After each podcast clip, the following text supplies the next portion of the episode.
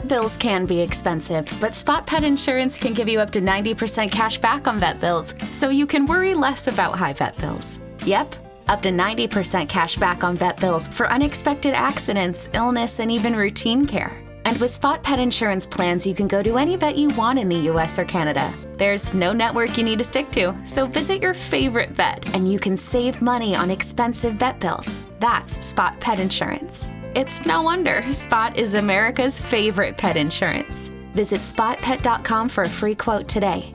For all terms, visit spotpetins.com slash sample dash policy. Spot Pet Insurance plans are underwritten by either Independence American Insurance Company or United States Fire Insurance Company and produce Spot Pet Insurance Services LLC. This is an independent ad from Spot Pet Insurance Services LLC.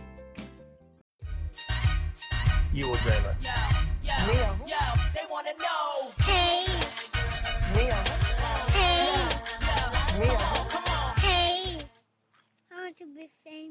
Welcome to Who Weekly, the podcast where you'll learn everything you need to know about the celebrities you don't. I'm Bobby Finger, I'm Lindsey Weber. and this is Anne Heche rating her iconic red carpet looks on TikTok and at Anne Heche official on TikTok. A fit call, by the way. Hi, man. I'm going to be reviewing my most iconic fashion looks today. Total hit, presented with P. Diddy. Excuse me. Yes, red is gorgeous and Prada. Quite sure it was Greg Gorman and sequin and silver, and I say it's red. Ding.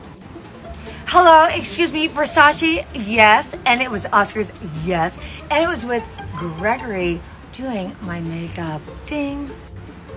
Why do I look like a hippie? It's because Ella didn't want me to dress sexy. Ah, bye, no. That was a zero out of 10 for the Ellen dress because Ellen didn't want Anne Heche, a fickle, to dress sexy. It's actually at Anne Heche, a fickle. There's no I in the Yeah. second shul. Thank you to Michael Benjamin for tweeting this at us. And then when I opened TikTok, it was like the third one on my FYP. So I was like, wow, like everybody like knows what I'm out here looking for. The cadence of the way that she's speaking there is really funny. It's like really interesting the way that she's doing this. The point is, I guess, follow Anne Heche, a fickle, on, on TikTok. Don't follow Anne Heche official. Follow Anne Heche fickle. You'll know which one it is. Do you think Anne Heche official was taken? Official? I didn't check, but uh, oh, there I is Anne Heche official.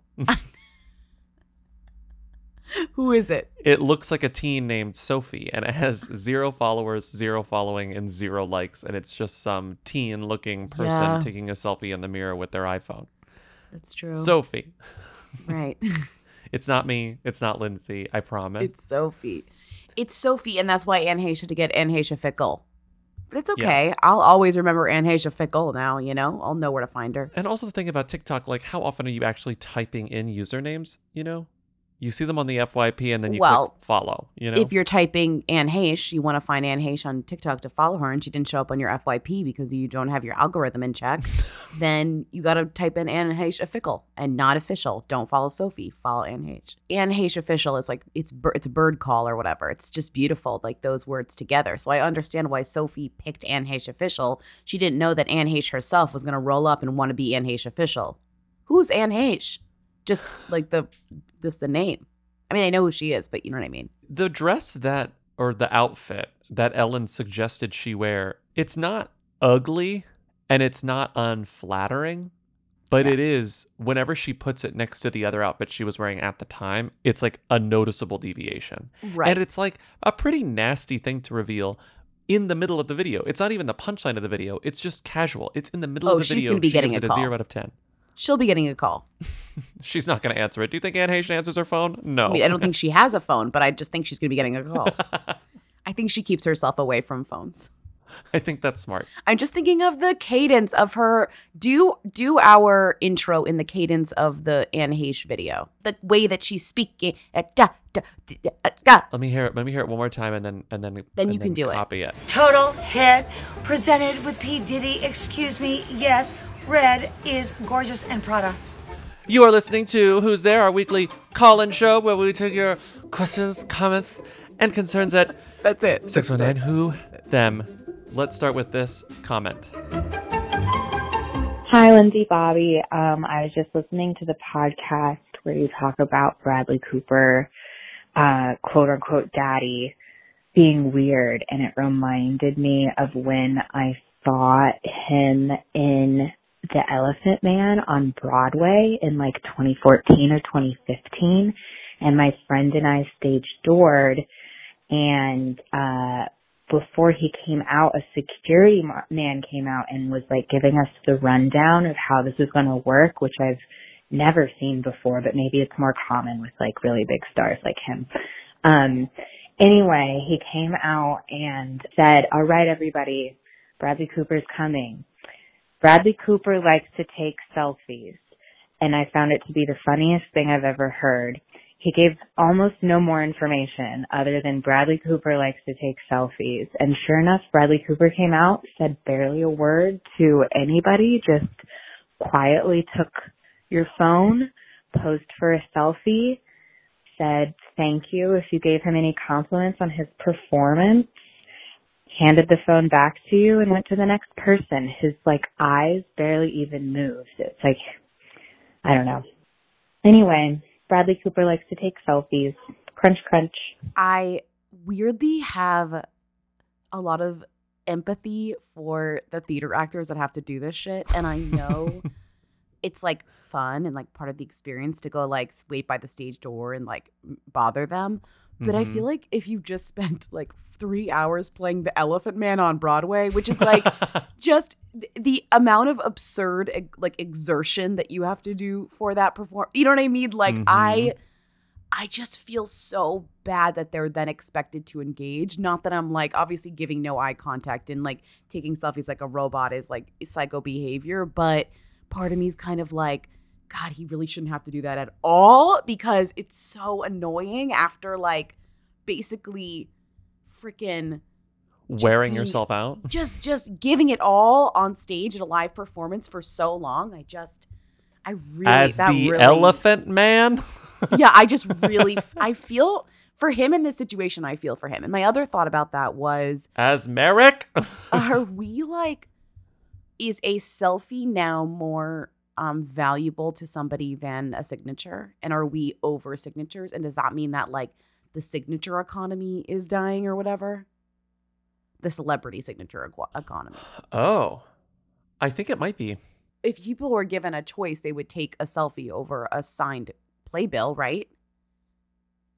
Um Don't you think at this point? I don't know because I feel like I think Broadway's signature culture is different from general signature culture because they're co- people collect their playbills and want to get them signed. So I don't know that that's ever going away. But I think generally, if you ran into, let's say, I don't know who's a good who, if you ran into Anne Heche on the street, would you ask for Mm. her autograph or would you ask for a selfie? I would ask for a selfie. Or or if you wouldn't ask, if she were to offer something up, She would offer a selfie. yeah, But if you're going to a Broadway show, you have your playbill in your in your marker, and you want you want a signature. Like that's kind of the the selfie the seems like a bonus. thing. Yeah, Yeah. It's The selfie seems it's like a interesting because. I just feel like people now are asking more for selfies for than signatures, and people used to just ask for signatures mm-hmm, constantly. mm-hmm. And there's dudes that wait outside and ask for signatures and sell them on eBay or whatever. But I'm not sure that is a thriving economy as, as it maybe once used to be. Yeah, exactly. And also, whenever you, I mean, we've talked about this, whenever you go on eBay and you buy signatures, there's no way to know if it's real or not. Like, there are certain places that have certificates of authenticity, but it's like, I don't even know if I can trust that. Signatures are very hard to trust. Right. It's more of a vibe to get the signature yourself and have it Mhm. versus, you know, to seek out the Like, oh, person was in there. the Elephant Man, wait outside to see Bradley, Bradley Cooper, and then get a signature or whatever. Right. It almost seems like they're managing their expectations, where it's like, you're not going to get more than this. so, That's what I think. Yeah. That's what I think. Bradley Cooper likes to take selfies. As opposed to give signatures. And I think Mhm. that's kind of the Put your shit away. Yeah. Put your shit away.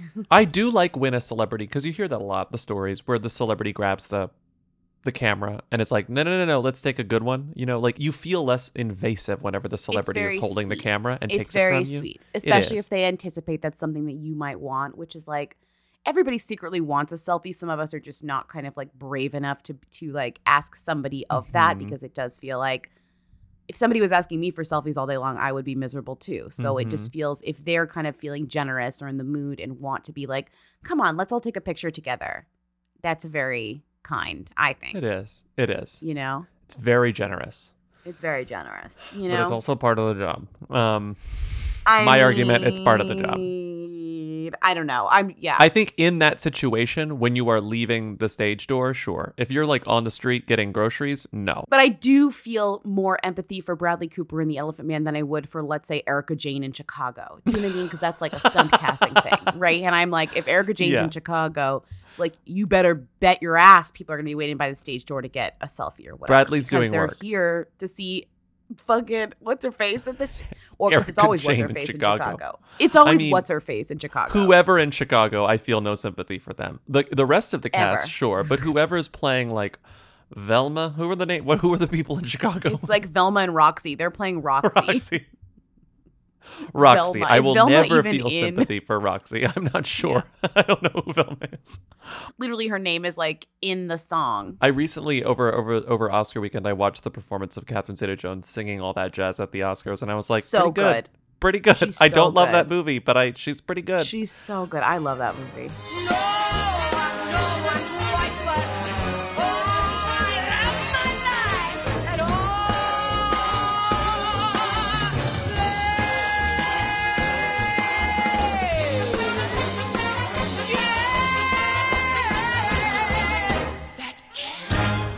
Okay, next call.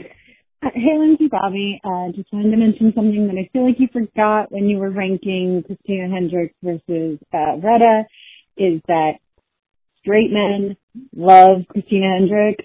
Um, and so that kind of pushes her up, unfortunately, in um, a lot of the areas of the culture. Um, Christina Hendricks is the one that uh, a lot of straight men who don't watch uh, Good Girls or anything else will recognize. Um, crunch, crunch.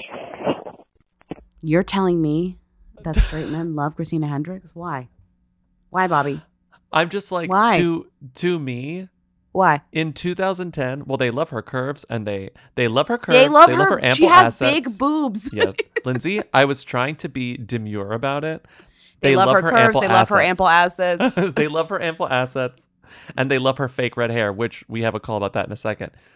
But I had forgotten when you look at Christina Hendricks' coverage in 2010, 2011, it's all hubba hubba. I know. it's hubba hubba everything. And it's all Yeah. coming from wolves, like straight men wolves with their tongues unfurling. That's It's all of the coverage of Christina Hendricks. That's true. They're like a wooga, like Mad Oh. Men lady. You know, like that was really the culture. Yes. But what's funny is that in Mad Men, they're like, "Oh, Wooga, this lady," and everyone's like, "Uh, meta Awooga, this lady, give her power." it's like, stop! Like you can't Awooga her like now, and also refer to Awooga Awoogaing her then. Is it her being an awooga on the show to point out like how sexist advertising was and I don't know. Bobby. Maybe you should watch the show and find out.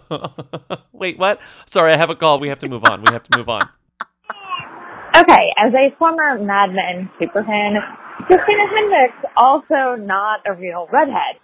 Um, and I'm pretty sure that Isla Fisher also is not a natural redhead. So, like, my question for you, are there any real redheads in all of Hollywood? Crunch, crunch. Honestly, if you've had red hair in more than one movie and on the red carpet, to me, you're a redhead because, like, it's not fair to be like, who's a real X, who's a real Y, who's a real Z. You know, like, if you were like, she's not a real blonde, you'd go crazy. It's like, no one's a real blonde, you know? Rarely are people real blonde. Like, eh. so it's, it, no one's a real blonde. but so in the redhead, like, Hollywood canon, when we're like, oh, Jessica, you know, Chastain, or like, you know, uh, Bryce Dallas Howard, Amy Adams, whatever, like, they're all kind of redheads. If they've like been a redhead for longer than whatever, then they count. Emma Stone. But the real, who are the quote, real redheads? I honestly don't know. Uh, Julianne Moore is a real one. Yeah. Julianne Moore is a real one. Lindsay Right. Lohan is a real one. Sure. We, yeah, we knew that. Jessica Chastain is a real redhead. Wow. Okay. Great. Authentic. So many of them are fake because I was like, oh, you know who's a real redhead? Emma Stone. But no, She's not. oops, She's blonde. actually blonde. And oh, the other real one, uh, Nicole Kidman. Nicole Kidman is a real redhead. Right, that's true. I the only story that's relevant for you to know about who's a real redhead and who's not is the Amy Adams story about her like flopping as a blonde for years and then all of a sudden being like I'm a redhead and being like I'm successful. So Which after she told that story, we found out that many actresses had the same issue where they were like, Yeah. "Oh, I'm gonna fake my hair because it makes me more interesting." Sure, but now we have we can't have too many redheads, so too many actresses can't go red because that's that will overflow the pot, you know? Mm-hmm. Mm-hmm. So they need to be careful about that. They need to What's- survey the field. What's interesting about Nicole Kidman being a natural redhead is that she is now doing the biopic for for Lucy oh my with Javier Bardem, God. and Lucy was not a born redhead, so she's being Uh-huh. played by an actual redhead So Nicole is playing a dyed redhead with her natural red hair. with her natural red hair. Celebrity's hair is like colored and burned and no, I know, but the like, but irony yes. of playing It's a, a, little fake ironic. yeah. redhead when you're a real redhead, and people do associate you with red hair, and they associated Lucy with red hair too, though hers was fake. And but she decided to give herself that red hair. Interesting enough, wasn't Lucy half of Lucy's career in black and white too, or at least some of it? Yeah. So it's like the Uh-huh. irony of her being a redhead. Yeah. is it's kind of funny. It's kind of It's funny. a little funny. It's a little funny. The photos of Nicole Kidman and Javier Don't Bardem on the set of Lucy and Ricky, Don't start. like It's vague. Well, We're saying have- it's vague. have have any two stars cast in a high profile biopic looked less like the people they're playing? I didn't know it was Aaron Sorkin. Just look at the photos. Look it up, as they say. Look it up. Hi, Lindsey Bobby. Um, so I'm seeing all of the celebrations of Daniel Kaluuya's Oscar. So happy for him. And seeing like all of these adorable videos of him celebrating with his friends. And so this might be like a question for British hooligans, don't know. Um, but everyone's like, oh, Daniel Kaluuya's friends on all these videos are famous too. Um, Santan Dave, Michael Maris, and Damson Idris. I don't know um, who these people are, but maybe y'all could tell us. Okay, thanks, crunch crunch. So Daniel won the Oscar. We all know this at this point, or I guess fewer people than normal know this at this point because no one watched the Oscars. But he won the Oscars, and he's British. Did you see all of the not just who's, but like this happens a lot when people win Oscars. But like, me- remember when a lot of that was happening just because we're the right age. He is a millennial, so like there are f- a lot of photos of him from you know 2008 with his old. Oh yeah, no, people and were there great was a lot he of on that. Skins or whatever? He was on talking Skins. about- so it was yeah, like him and Dev about- Patel, him and yeah. What's his name? him and Dev Patel and Nicholas Hoult. Hoult. They were like, "Oh, what happened to these kids from Skins?" And it's like, "LOL, they're all like super famous and successful." They're all famous. To be fair, Skins is amazing, and it actually tracks that it would have kind of clocked this talent because it's great. But it feels like honestly, it honestly feels like when you talk about Drake and everybody's like, um, uh, Degrassi. It's like we're at that. it, it's a very similar kind of vibe. The to kind of bringing up Skins in that way, but. Skins is a great show, and if you had to be on any of the teen shows as a kid, that one is like probably the least embarrassing. the people that the caller talked about Santan Dave, Michael Maris, and Damson Idris. So Santan Dave, we've talked about him before. He just goes by Dave. He's a rapper. I'll play some of his music. We've definitely talked about him before. Far from the rest, but I'm far from my best. Life is a lesson, I'm passing a test. Yes, everything blessed. I don't want drama and I don't want stress. My girl got finesse, Caribbean flex, body and chest, tech body and chest. Thank God more. I grew up with less. Just to the right, raps to the left. In the middle, got seed to the death. Batch full of dogs with the 16s vets. The other guy she mentioned, Michael Maris, he goes by Buck. He's a not. He's not really famous. Damson Idris, however, is an actual, I would argue, who on his way to becoming a them. He's the star of Snowfall. Ah, He was also in uh, an episode of Black Mirror with the guy from Hot Priest. What's his name? I always forget his name. Andrew, Andrew, Andrew, Andrew Scott. Andrew Scott. Yes. Andrew Scott. Okay, but he's been making. So I was like, okay, He's hot. now we see that he's an actor. He's hot. He's like up and coming. He was in some Uh-huh. terrible Netflix movie. I mean, I'm saying terrible. I assume it was terrible. One of those Netflix movies that's like, because Extraction was such a big hit. So it's like, oh, let's just make these weird action movies direct to video. They're all called like distraction or like this one was called Out. Outside the Wire with Anthony Mackie. Did you ever see this? No. No. I'm assuming they'll say, you know, 100 million people watched two seconds of this movie. But it Okay. is one of those things that now that streaming is the way that it is business wise, you're gonna you see these like big, big, big, big, big, big stars who are in these almost VOD seeming like Mm. shitty titles because they're almost like doing them in between big projects, you know? If- hmm Instead of doing an indie movie or two, this is one of those new whatevers, which is the weird, I will call them Bruce Willis vehicles because it feels like Bruce Willis is only in these movies now, you know? Yes. Did you see the ra- there was like a complete ranking of Bruce Willis's 20 Shitty. direct to VOD movies and I was like I'm he's telling been in you. 20 we should literally call them Bruce Willis's because they're all they're all the same plot of an old Bruce Willis movie recycled with like newer it, it to be about newer technology and Bruce Willis himself is in half of these movies that they're making. hmm And if you read about um the producer Randall from Vanderpump Rules, Randall, Randall he's like kind of one of the guys who's responsible for a lot of them. hmm And he's uh, guys like him kind of produce these kind of low budget, high action, pulpy movies that go straight to streaming. The Michael B. Jordan one is called Without Remorse. Look at the poster for these movies. Like the aesthetics. Aren't are are truly being pulled from the era of direct to DVD movies. I'm like telling you. ev- everything looks cheap. They don't even try to make these movies look not look Right. And of course, Anyway, his face, I bet, is huge on the cover so that you're scrolling through when you see his huge face and you're like, oh, Michael B. Jordan, I bet this movie's good. He's really good. They're gonna play by my rules now.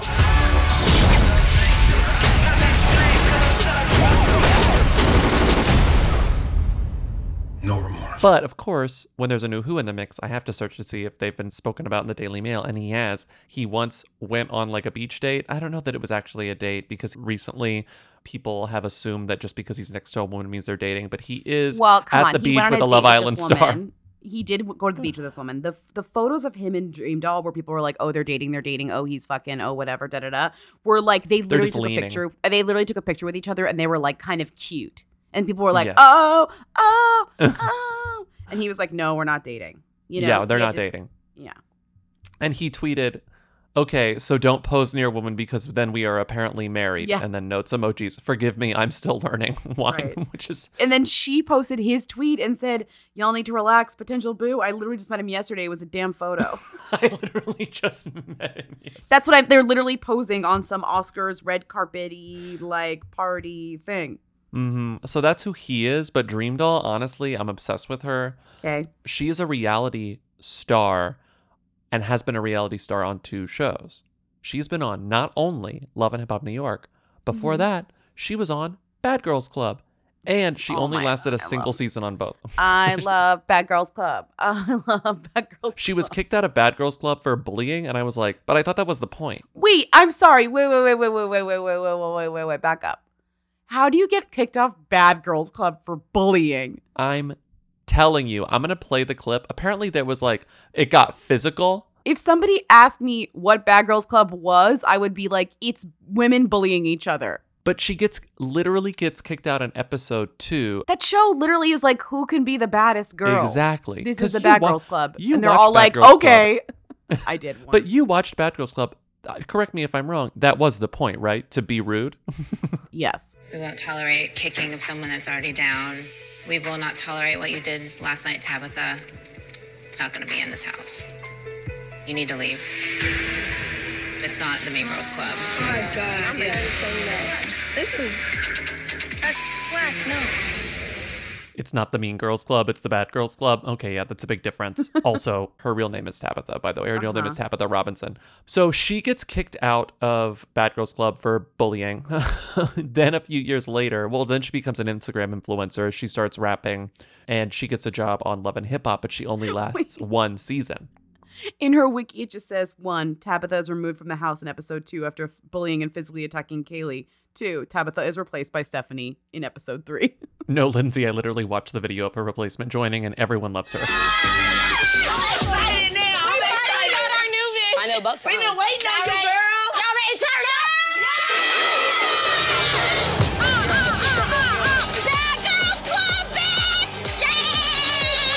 Back to Dream Doll, back to Dream Doll, back to Dream Doll. So she became, she started rapping after Bad Girls Club and That's how she got the love and hip Yeah, hop. Now she's just like kind of an Instagram influencer, still releasing music. I watched her do a video with a pretty famous YouTuber, many million subscribers. Loves Life. Named um, B Loves Life. Have you watched B Loves Life before? this woman comes up a lot when you start getting into mukbang land. If you're looking at mukbang land, which is like where people just eat a, an intense amount of food on Mm, camera, obviously it comes from originally yes. comes from Korean culture, but now has kind of just become a YouTube meme in a way where it's just like Mm-hmm. a It's just like I'm gonna have this person on my show. And we're gonna order like the entire menu from Cheesecake Factory and slowly eat it as we And talk or all. whatever. And people love to watch this. So she has become kind of the queen of that because she does like seafood and like she loves to do big crabs. big crabs. She does a, sea, a seafood boil with Dream Doll, and they talk about a lot, but it really is like a compelling way. I mean, I guess Hot Ones helped popularize that as well, but like Hot Ones kind of helped um mainstream the idea of eating food while doing interviews or whatever because eating messy food also Right. it's like specifically messy because it it humanizes you in a way you know well that and I think people some people like the slurps and the and the And then it's the food ASMR. noises. But it is weird because then some people hate food noises. Mhm. This is a YouTube thing. If you go down a YouTube hole of mukbangs, you will probably never come out. It is very much a thing. You uh did the Bad Girls Club, Love and Hip Hop. Oh yeah, I hate that show. You Like, do. So what, what what did you hate about that show? I hate reality TV. Period. Really? So do you think it ever launched your career or made you who you are today? No, I feel like it helped, Do- but it helped me be like it's like a. This is what I've learned. You- Mhm. You, don't get a second chance at a first impression. People Mhm. forget that this stuff is edited at the end of the day. That's not. That's why I love it. YouTube. Yeah. I'm the editor. Right, right. You what I- control. You can control your own stuff. Not Right. nobody trying to Make you look bad. and telling me they're going to do it before that. So it's just Right. like, you know, at the end of the day, yes, it did give me a platform, but I don't feel like no bad girl that ever got off that show walked out of there with a great reputation. so to recap dream doll is a who damson idris is a who but i think he's like oh he could be a them he's doing too many things to not be a them Right. okay next call Hi, Lindsey Bobby. Um, I'm wearing a mask right now, so I hope you can hear me. But um, I saw on Tumblr that Ross Lynch's sister named her baby Super Funk, which is something that I had to fact check by googling um, Super Funk baby, and it's true. um, ScarJo Yummy Pop. which one's ross lynch again These people elude me because they're a part of the Teen Beach fandom, which I Yeah. is so beyond our time. It's like we barely were were High School Musical. You know, we barely hit that cusp. we were not we were in college during high school musical by the way yeah okay, so whatever. I'm just saying this was after that. So imagine how far away we were from Teen Beach Musical or whatever. These are mm-hmm. some of these kids were in kids. They're not kids anymore. They have children, babies having babies. They're not babies anymore. They're adults. Anyways, they were some of them were in this and then they formed like a band like R7, remember? And they all have like siblings or whatever. r5 R5 and then they now they have like YouTube channels. and he was in the what Netflix show uh, Sabrina, and he was also Jeffrey Dahmer in the Dahmer movie that I never saw that had the really good poster, but I was like, I don't need to watch this. Ross Lynch is the breakout of this like family of kind of talented people, you know, who have been in various. we've talked about before. We now have. that I'm talking about them again, I'm like, we've talked about the Lynch fam. Why? How do you think I know this? I'm literally reciting Yeah. it from vague memories, not because I'm reading it off a piece of paper. But his sister, Whose name is Rydel Lynch, Rydel, had a baby, with her boyfriend, her husband, uh, and his name is Capron Funk. Capron. Capron Funk. His name is Capron Funk. I'm sorry, when I when I read you his bio that I found on Google, tell me this is not. Tell me if you ever thought this would be a type of person. Okay. Okay, okay. professional scooter rider and one third of the Funk Brothers web group, who became known for his work with Apex scooters. Along with a wide variety of first place finishes, he successfully landed both a double backflip and a double front flip. I don't know what's strange about that, Lindsey. Like, what is your comment? is there anything more modern than a professional scooter rider who also is part of the Funk Brothers web group? Can you name the other Funk brothers? Yeah, one's named Tyler, One's Tyler, one is Corey Funk. and one is Capron, Capron, him, Rydel's husband. Famous birthdays, again, they rank everything. There's not a single thing famous birthdays cannot rank. They ranked the members of the Funk brothers, and Cap Capron Funk is number one. He is because I think it's because he's um has a kid with Rydel Lynch. And Rydel Lynch's baby's name is Super Funk. Oh my god. Super Funk. I mean, I really did dig to see if this last name was like a put on, like if he was not uh, Mm-mm. funk, but I think the name is the name. So the baby's name is Super, and then Super Funk. They have a video about this where they're like, "Our baby," and you can play a clip here. They've everything's on YouTube. You know, Mm-hmm. everything's on YouTube. I was in Florida this past weekend, and guess what was the talk of the town? Your mom's aura frame. The aura frame. The aura frame kept it was scrolling through every photo. I was like, oh, oh, there's that. Oh, there's that. Oh, there. I'm like, where'd they get that photo? There's always a photo where I'm like, where'd they get that photo? How'd they get that photo? I don't know where my mom gets the gifts that she sends me. Like when she sends me a text gift, I'm like, where did you find that? And sometimes I look at her aura frame and I'm like, where did you download this? No, I'm like, where did you get this photo from? Whose Instagram did you steal this photo off of? You know? They love to steal from, and they love to just screenshot and not Yeah. crop. So it'll just be Oh. like a cropped It'll just be a full that's on the Instagram. aura frame. Exactly, it. with comments and everything. It'll just be on. It'll be zoomed in sometimes, so it's extra blurry. But you know what? That's how easy it is to get the photos on the Aura frame because my parents can figure out how to do it. Do they do Yes. it well? No, but do they do it? Yes. And the other thing that's great about aura frames, when you give them to your mom, your mother, a mother in your life, a mother mm. figure, it's a great Mother's Day gift, whoever the mother in your life is. You can connect it to your Oh yeah. Aura app, and, And you you, can can, just photos. send them photos. You Right. can, if they approve it, you can just put photos and kind of troll them and have fun and put random photos. I do it to Lindsey sometimes. Yeah, he Um, does. you can do it to your mom. My mom gave me access because she likes putting. You got to be likes when I careful. photos. You got to be a little careful with that, but Gotta you, should, you could do it. But you should do it. Gotta be a little bit careful. But You Aura frames it. are Wi-Fi connected, and they come with unlimited storage because it's all in the cloud. So you can share as many photos as you want from your phone to mom's frame. Not only will she be grateful it's not another sweater, she'll love that an Aura frame means she gets to see more of you. So right now, Aura has a great deal for Mother's Day. Listeners can save on the perfect gift by visiting auraframes.com to get $30 off plus free shipping on their best-selling frame. That's A-U-R-A frames.com. Use code WHO at checkout to save. Terms and conditions apply.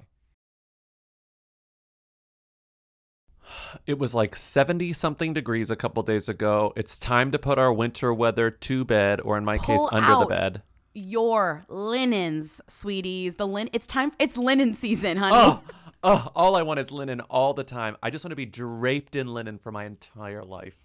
Not only am I pulling out my linen tops, my linen bottoms, my linen dresses, I'm putting on my linen sheets. I'm putting on my linen pillowcases. I'm just like, everything is linen because the weather's getting warmer. So it's time to say goodbye to jackets, sweaters, and hello to shorts, tees, and linen. I know. I should probably buy some linen shorts from Quince. I have a Quince cotton duvet cover that I really like, and it's warm. ooh. It's it's warm in the cold months, and it's cool in the warm months, which is sort of where I want my bedding to be, somewhere in the Mhm. middle. You and know? you can get premium European linen from blouses, shorts, dresses from $30, washable silk tops, timeless 14 karat gold jewelry, and so much more. And you get it for a good price because Quince items are priced 50 to 80% less than similar brands. By partnering directly with top factories, they cut out the cost of the middlemen and pass the savings on to I you. hate middlemen.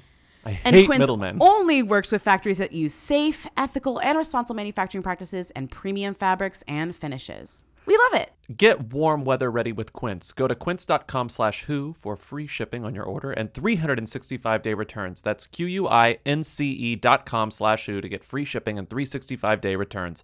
Quince.com slash who.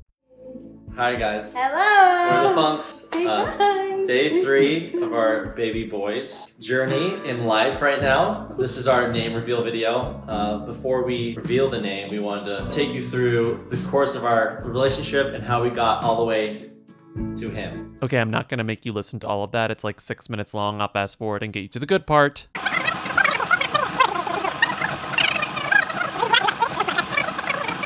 What's his name? His name is Super. Super Funk.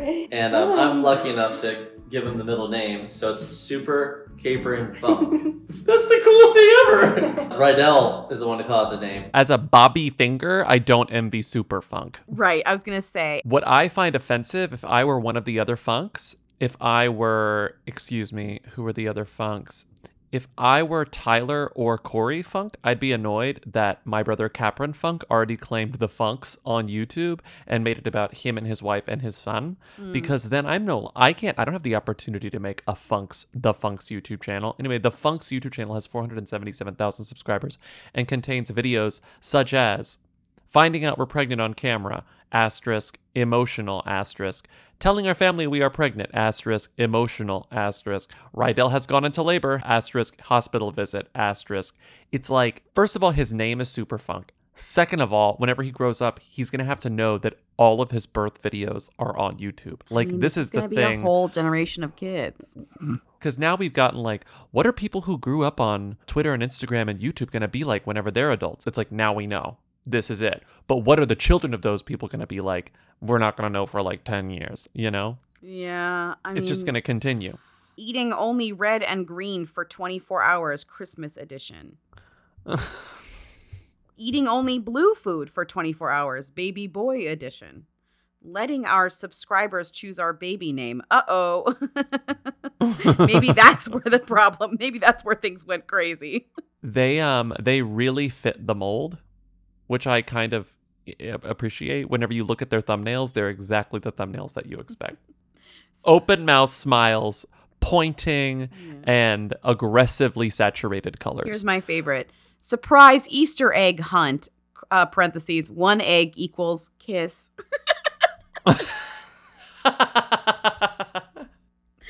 you know what? I like it. I like it. I like it. One egg equals kiss.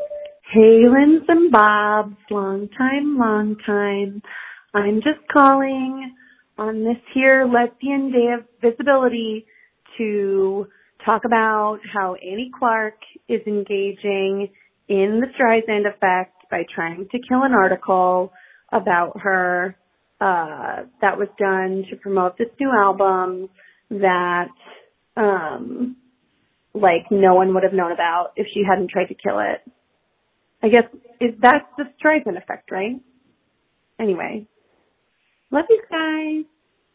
Living La Vida Latte. It's not even worth like trying to figure out why St. Vincent wanted the interview killed because it could be for like any stupid reason. And also, honestly, celebrities do this shit all the time, you know? St. Vincent, especially. St. Vincent has famously done this multiple times with press, and clearly that's something she's uncomfortable with. Which the writer of the of the now deleted article Emma Madden writes about in the introduction to the interview that St. Vincent killed. Yeah. Is that like St. Vincent is notoriously like annoying when it comes to engaging with the press. However, however you feel about the media, it's a reciprocal system where if you have a thing you want to promote, like your brand new album, then you need Mhm. to talk to people about it to get other people to hear about it to know to listen to it. And if you don't want to play in Yeah. that system, you might have a hard time maintaining a record label deal or whatever it Yes. is that you're however you're releasing this album. The person who's helping you and paying for it might, you know, not feel so great about you being so difficult in terms of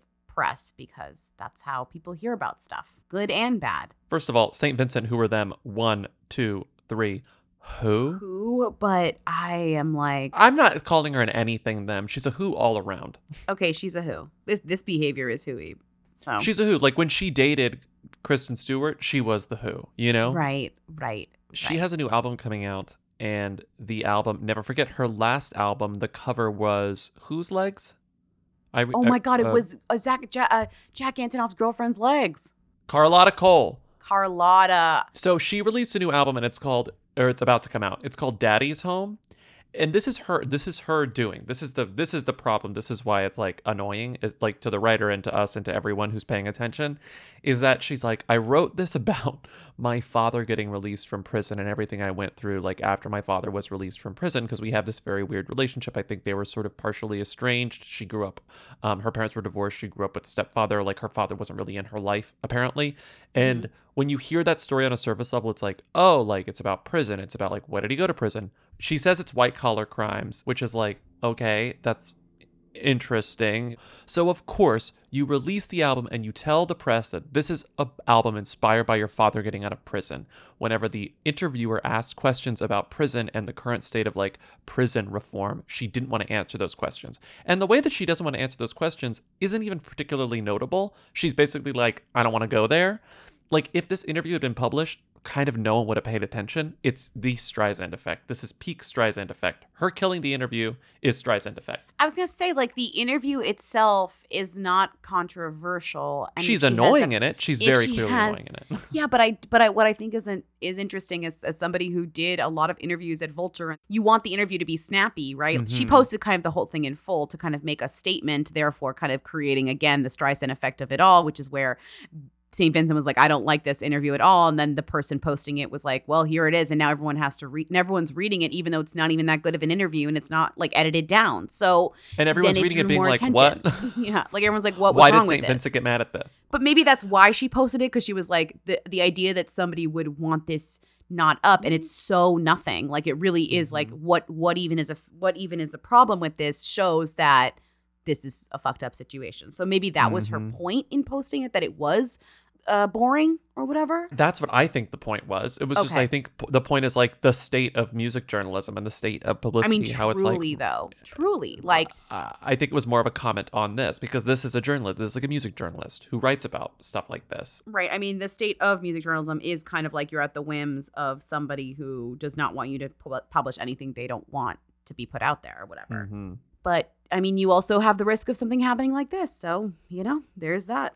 Us saying, oh, well, you don't have to give interviews, St. Vincent. Easier said than done. She does have to give interviews because she has an album to promote. And like, that's how the system works. So it's like you either live outside the system, uh, like Bjork or something. you just release, you know, whatever, and then like never talk about it in public and you're mysterious, or you participate. So, you know, it's again easier said than done, I think. But I will say, like, all of this kind of collectively puts a nasty taste in people's mouth when they think about you because they think about you being kind of difficult. And nobody loves a difficult Celebrity. even though, Right. even sometimes when celebrities are difficult, they have good reason to be, you know? But Yeah. this was a little bit like, please stop wasting people's times by giving them interviews and asking for them to not to not be posted. And now what's going to happen if she gives another interview, people are going to ask about this or it's going to be you don't get to have this interview if you talk about the killed interview. You know, like Yeah, it's going to be terms of the interview. It's just going to be a pain in her ass and it wouldn't have been a pain in her ass had the interview just gone up. Mm. But yeah, St. Vincent who, Annie Clark also who, same person. Same person. who? Kristen Stewart, them. Oh my god, who is Jack Harlow? I keep seeing this name everywhere. I have no fucking idea who this is. I know I could Google this, but I wanted to call you guys because I feel like you'd have a more nuanced answer. But like, literally, I have seen his name like seven times in the past like two days. Who the fuck is this guy? Thank you. Crunch crunch. Me at home. I love this caller's like passionately bewildered energy. Uh, They remind me of who was the person on YouTube who was always like, "Oh my god, here's the thing that I'm so oh, annoyed don't mention about." her. She's cursed. HB H collection. H HB something collection. It's She's collection. Sh- Be careful. Don't. She. She's cursed. I think that eating a fucking potato is actually really great. Like it's it's fucking real food, okay? It's real food, it's filling. It's for me it's low in calories. Like go fuck yourself. Who the fuck do you think you are? It's like to me it's like sinful to make fun of food. Like how would you like to not have food? I'm sure someone out there would love to have a fucking potato. You fucking bitch. You know who Jack Harlow is. I didn't until I started looking around because I also feel like he's been on the peripheral of my vision in terms of culture. I knew he was on SNL with He's 'cause he was- everywhere. He was, on the Maya Rudolph episode and I had heard his name. This is embarrassing and I don't condone it, but I this is where I heard it was during Chet Hanks's like white boy summer rant. He was like, "We want to do cool boys like Jack Harlow." And I'm like, in my brain I it clocked Jack Harlow and said, "Google this guy Mhm. later," or I know his name. Who is he? And as it Mhm. turns out, Chet Hanks aside, whatever, by he is like his own kind of phenomenon, meaning a, a very good rapper who kind of started from like a funny place where he was like literally, I think he's from Pittsburgh, and he was doing like nerdy Louisville. guy rapping. Like he was always good, but he was kind of nerdy and he wore glasses and Mhm. he had like he was doing this kind of these mixtapes and they were really good, but he himself was not like a chic person. And then his story is kind of cool because he basically released these mixtapes. People heard them, were like, oh, this guy's actually good. Oh, is that what he looks like? You know, because he was just like this kid That's funny. who was kind of nerdy. And so he made these mixtapes. Then they, you know, of course, people heard them, flew him out. He flew out, you know, he met with Scooter Braun, as you always do. He met with Def Jam. He got his record contract, and he's been making stuff ever since. And it's Mhm. cool because now they're doing the thing where they'll take his old songs that are really good and put like DaBaby on them and put like put Lil Wayne on them and put like put these rappers on them and like they'll blow up, you know, because they're really good, but you almost need to add in like the rest of kind of the people. Don't forget, not just DaBaby and Lil Wayne. Sometimes Adam Levine. Sometimes right, Adam he has a song with Adam well. Levine that was on SNL. That's the SNL song, yeah. Thought that I would change, but I'm the same guy. Blamed it on my youth, but I know I've had time. And when it comes to you and I, He seems like pretty cool. I like that his real name is Jackman, as in Hugh Jackman, but his real name is Yeah. Jackman Thomas Harlow, right? Was I right that he's from um Louisville. It's he's not from Pittsburgh, but- Louisville. He's not from Yeah. Pittsburgh. Okay. Yeah. Oops. Because he lives in Atlanta because he's making music out of Atlanta for a while and that seems very specific. That seems important to like what you sound like. People are like, "Oh, he sounds like Drake mixed with a Mac Miller," which I actually think is a good kind of comparison. That's a good vi- that's a good place to be also. Like Right. that's a compliment to say that you're Drake mixed with Mac Miller. Right. And his story is very much like I read a few profiles of him and it's very much like my mom listened to the Eminem album when I was growing up a lot and we she loved Eminem and I heard a lot of that. And cuz like people are kind of always asking him like as a white rapper like how do you feel about that? And he's like I'm just out here doing what I knew when I grew up, what I loved growing up and like And what I love in- up were white rappers. Bobby's favorite thing where it's like he said he wanted to be a rapper and his mom was like, "All right, put in the work." And he did like 10,000 hours of practice, which is like Yeah. what they always say that you have to do to be the an expert. 10,000 hours line, I just love when people drop it. I like seeing people talk about the 10,000 hours rule. Sorry. Sorry. No, I know. Well, listen, it's funny because I sent this to you. Where is it? Where is it? You texted it to me last night. You were like, "Look, it's your favorite thing." Because, no, oh, here it is. one of the when Jack first- Harlow was 12 years old, he decided he wanted to become the best rapper in the world. He didn't know how he'd do it, so he went the natural route. He asked his mom what to do. Harlow's mother had just read Malcolm Gladwell's Outliers, so she told Harlow that he needed to rap for 10,000 hours, four or five hours a day until he turned 18. Harlow was still in middle school when he released his first mixtape. That sounded good to Jack Harlow. And it's funny because so this is from one of the first profiles ever written on him. It's from Louisville.com. Like it's literally Louisville.com. The headline is Kid with a Mic. It was written by Josh Moss in 2017, which does not feel like a long time ago, but this guy, it's fast. Like what happened to him happened really fast. And he was on the digital cover of Spin when this came out, and he had been nominated for a Grammy. So it's like this was all happening really, really fast for him, you know? Don't get the Kentuckians calling us angrily. It's say? not Louis Louisville. Oh my god, I'm Louisville. sorry. I don't live there. I'm sorry. You got to be a local. Local? Anyway, his big song is "What's Poppin'." If you do want to hear, I'm sure Bobby will put a clip. I'll put a clip in. Gotta cherish the present. I'm drinking water and wearing protection. Got a career and I'm very invested. Some people call it a scary obsession. The only other thing about him that's like at all hooey is there were rumors that he was dating Addison Rae for a while, which no, is funny. I know. I'm sorry. I didn't make them up. No. I didn't make them up. But there was a period of time in April of this year where people thought he was dating. He'd been hanging out with Addison Rae, and there, there was a lot of like, "Who is Jack Harlow?" pieces based around that buzz. so you know, I don't know if that's true or not, but it's definitely a way of getting talked about. Dating Addison Rae, whose gender flipped remake of She's All That hits cursed screens everywhere this summer. How? How? How? It just got made. How are we? We're literally in a pandemic, and this movie got made faster than the fucking vaccines. Ah! the turnaround is alarming. It's going to be the worst movie of all time. a remake of She's All That, which wasn't even a good movie to begin with. Truly. She's all She's All That is classic nostalgia brain. One of those fucking movies that millennials look back good, on and they're like, "Oh my god, I have such a soft spot for She's All That. Watch it again. I Yeah. fucking dare you. That it. movie sucked. That movie sucked when I was 13 and it sucks when I'm 30. So, you know what? Like it always sucks. Okay, can I just say though, I thought it was good when I was 13 and now I think it sucks because I watched it again and I was like, this does not hold up. This is not fun or good anymore. But I agree that, you know, uh, She's All That has the what women want effect, where you remember the movie being good and you watch it again and you were like, excuse me, how did this get made? How did we allow this? No offense to Nancy Meyers, but offense to Nancy Meyers. She should be so ashamed of that movie. She and what women may want by that movie. got remade, which is even crazier too. So it's like these there's the the standard for what's getting remade is low. As long as the concept is something that we can flip, we're gonna try and maybe flip it. This movie was made with a budget of like three dollars by Netflix, you know, to be turned around in four minutes. It looks like it honestly, YouTube videos have been shot for more money, a bigger budget. Trisha Paytas has made bigger budget films than this one, I think. Absolutely. The one for um, Little Shop of Horrors definitely Oh, costs more when than she's He's All singing That, both starring parts, Addison. She spent 50 grand on that easily. Are you kidding? Two things about this Us magazine, Us Weekly story about Netflix's summer movies that piss me off. Number one, the headline. Netflix announces summer slate, colon, first look at, quote, Kissing Booth 3, She's All That reboot, and more.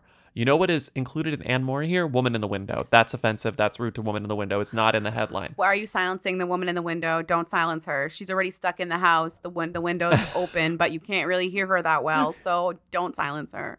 Do you know what comes out in July? Also not mentioned in the headline. Didn't even know it existed. What? Yes, that's right. You guessed it. Actually, you didn't guess it. Another punny rom com starring Christina Milian. This one's called Resort to Love. Where is it coming out? Netflix. Oh my goodness.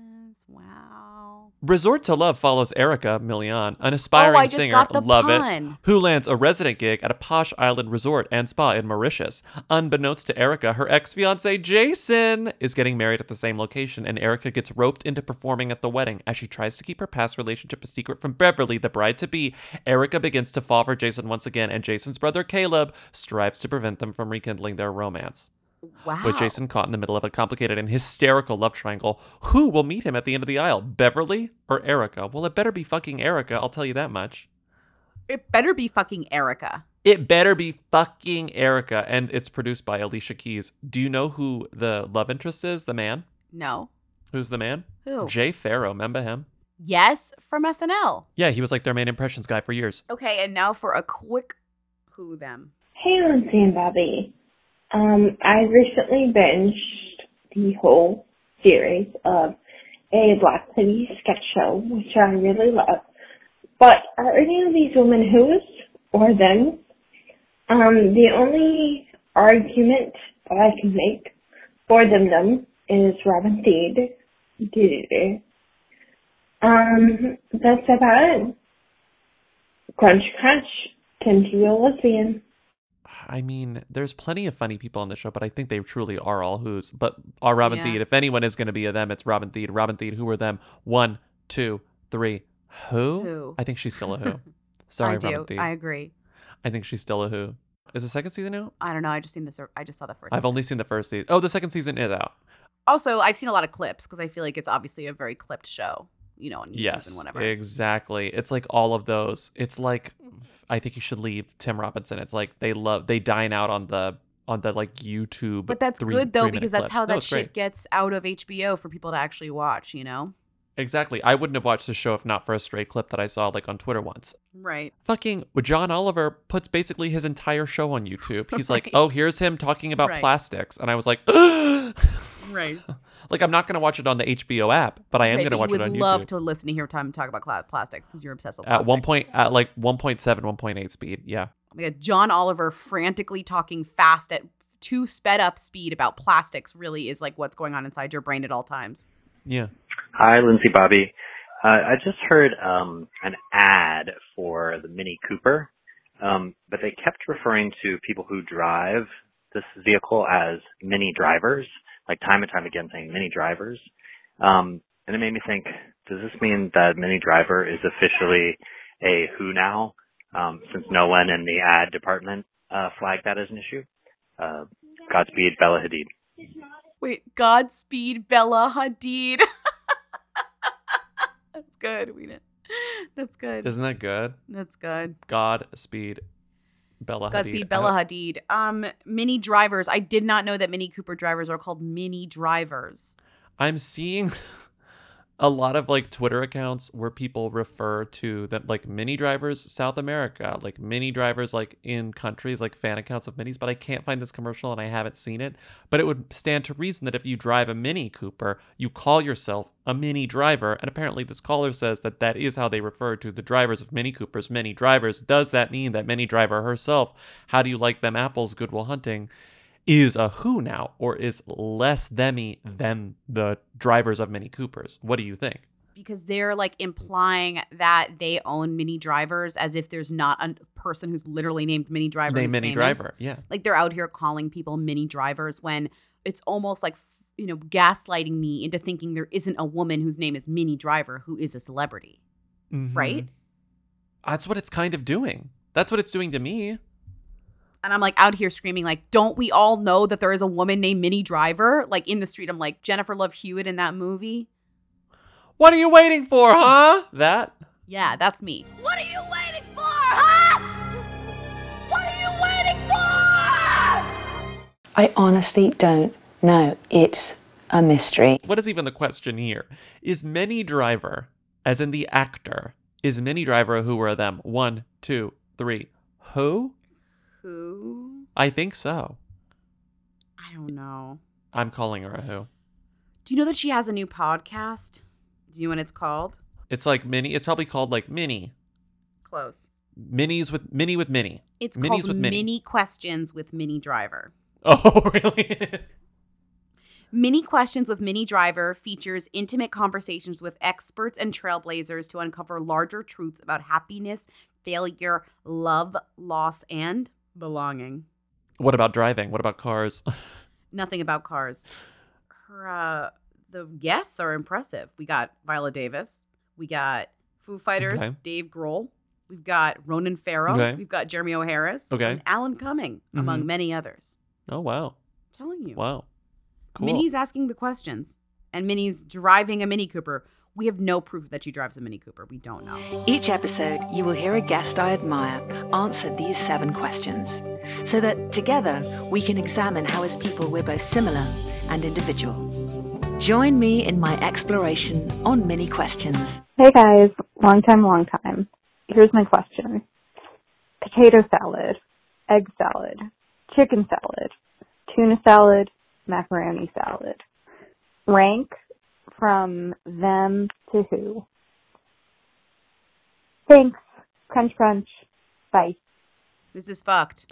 I think I have one. Want me to do mine and then you tell me if it's right? Or do you want to do Okay. the opposite? Do you want to do yours? No, you do yours. I'll tell you if it's right. Who to them? Who to them? Got it. Macaroni salad, chicken salad, egg salad, tuna salad, potato salad. I would have to say that that is correct. you you rated chicken salad very low. Can you explain why? When it comes to salad sandwiches, as in like mayonnaise based sandwiches, I think that chicken salad is a little less common than tuna salad, even at a sandwich place. Because tuna comes from a can, chicken salad requires a little more work, you know? Like Mhm, like tuna salad is you open the can, you do the thing. Like chicken salad requires you have to have some cooked chicken in the house. You have to have a rotisserie chicken that you shred. It usually requires a little more work And than a tuna people salad. are like, I have a spread of sandwich salads, you would assume it would be tuna. Tuna. You would assume it could be Mhm. egg. You would Yeah. assume maybe a side of potato salad is at the dinner. Macaroni salad, I think macaroni salad and chicken salad are neck and neck, though, Yeah. for Yeah. likelihood of existence. And egg salad, while very good, a lot of people are turned off by egg salad just simply because of the texture and color. And so it's like it's lower down. Lo- egg salad is very smell. niche and taste and smell. But like tuna salad is on most sandwich shop menus, right? Like a- anywhere. Yes, tuna but you said potato salad is the most themy because it's like fucking potato salad. I'm sure someone out there would love to have a fucking potato. You fucking bitch. Every like region like has, Has their own salad. version of a potato salad. Vinegar that's based, mayonnaise based. Like they like if if wherever you are from or wherever you live has potatoes readily available to them, they're going to find a way to cook them, mix them up and add some sort of acid or fat to them and and, and chunky pieces, you and know? macaroni salad, while iconic, is tends to be regional. Tends to. I think of it as a very southern thing. Maybe I'm wrong, but I oh, think of it My as mom a very used to southern buy thing. it very rarely because it would just get eaten immediately. But she used to get it at the supermarket. Sometimes. Oh, of course, and it's, a very like, supermarket tub A thing. yeah. supermarket macaroni salad is like, oh, It's so good. I'm surprised you didn't put It's- coleslaw in here. That would have it's so fucking good. But you don't call it salad. You don't call it like cabbage salad. You know. Sure, sure, sure, sure, sure. Also, salad is one of those words that really can bend at will, as we've seen. You know, Yeah. if you're thinking greens are in salads, take a take a look again at this list It's- because none of these none of these honeys have greens in them. It's very Jurassic Park. Uh uh uh uh uh uh. Any. None of these girlies have any greens in them. Come on to my house. To my house. We'll have salad, and then nothing on the table will be green. Hey, you know, The only thing green in my salads, dill relish. the only greens in my salad, celery. no, no, I do not like celery in, in any sort of salad, and I you Oh, know I this. fucking A do. cel- I as much as I like celery, celery. I do not want it in my tuna salad. I do not want it in my potato salad. I do not want it in my bad, macaroni salad. sweetie. If you're eating my fucking salads, you're eating celery because it's delicious.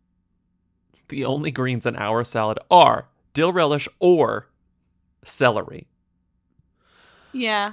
That sounds good. now I yeah, really want to make it. egg salad. I might make egg salad for lunch. Thank you for listening to another episode of Who's There, our weekly call-in show. A mess. What's your favorite potato salad? Uh, vinegar based or mayonnaise based? mayonnaise based? Although I will eat whatever. I also like a mustard base, but I guess that goes with vinegar. You know, I like a, with I like a yeah. mustardy. I like a mustardy, tangy. Ooh, like a like a really uh like a really chunky mustard. Yeah, maybe I prefer that because it's more special. But you really cannot go wrong with a mayonnaise based anything. Dan, shout out to. Dan Nosowitz. One of the best potato salads I've ever had, and I think about it anytime I think about potato salad, which isn't infrequent, is Dan Nosowitz's potato salad was one of the most astonishing things I've ever eaten. I mean, he will literally sob if he hears you say that, which he will because he listens I to hope this he podcast. does. But will he listen to the very end? I don't know. We'll see. We'll see. We'll see. We know how things taper off. Thank you for listening to another episode of Who's There, our weekly call-in show.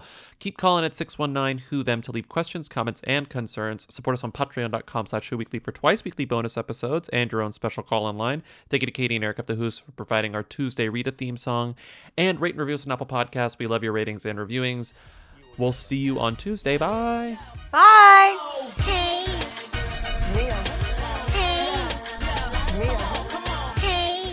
I'm sure someone out there would love to have a fucking potato. Hey, Weekly. So this is dumb, but I started listening to the podcast at 1.25 speed, and um, not sure if you've ever done that, but if you listen to the intro song at 1.25, it's like a real dance off. Just saying. Um, yeah, that's it. Um, crunch, crunch. Fool me once, shame on you.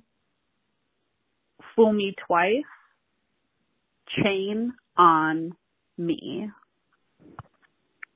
Josh, Jana, John David, Jill, Jessa, Jinger, Joseph, Josiah, Joy, Anna, Jedidiah, Jeremiah, Jason, James, Justin, Jackson, Johannah, Jennifer, Jordyn, and Josie.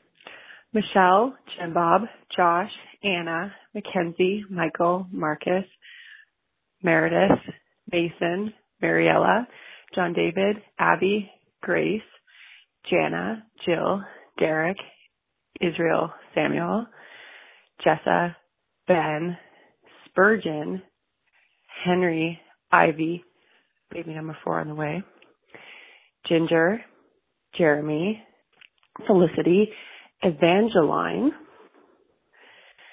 Joseph, Kendra, Garrett, Addison, Brooklyn, Josiah, mm, Lauren, Bella, Joy-Anna, Austin, uh, Gideon, Evelyn, Jedidiah, Katie, Jeremiah, Jason, James, Justin, Claire, Jackson, Johannah, Jordyn, no, Johannah, Jennifer, Jordyn, Josie. Those are the Duggar children, their spouses, and the Duggar children. I use that to fall asleep at night like counting sheep. Okay, bye. Good form. when um sorry, I'm watching a motorcycle leave through traffic. Uh, when applying for Tyrese's girlfriend's personal assistant job, your three words are clearly beauty and brains. Done. Covers everything. You got it. crunch, crunch. Onion Rings Worldwide is back on Instagram. Crunch Crunch.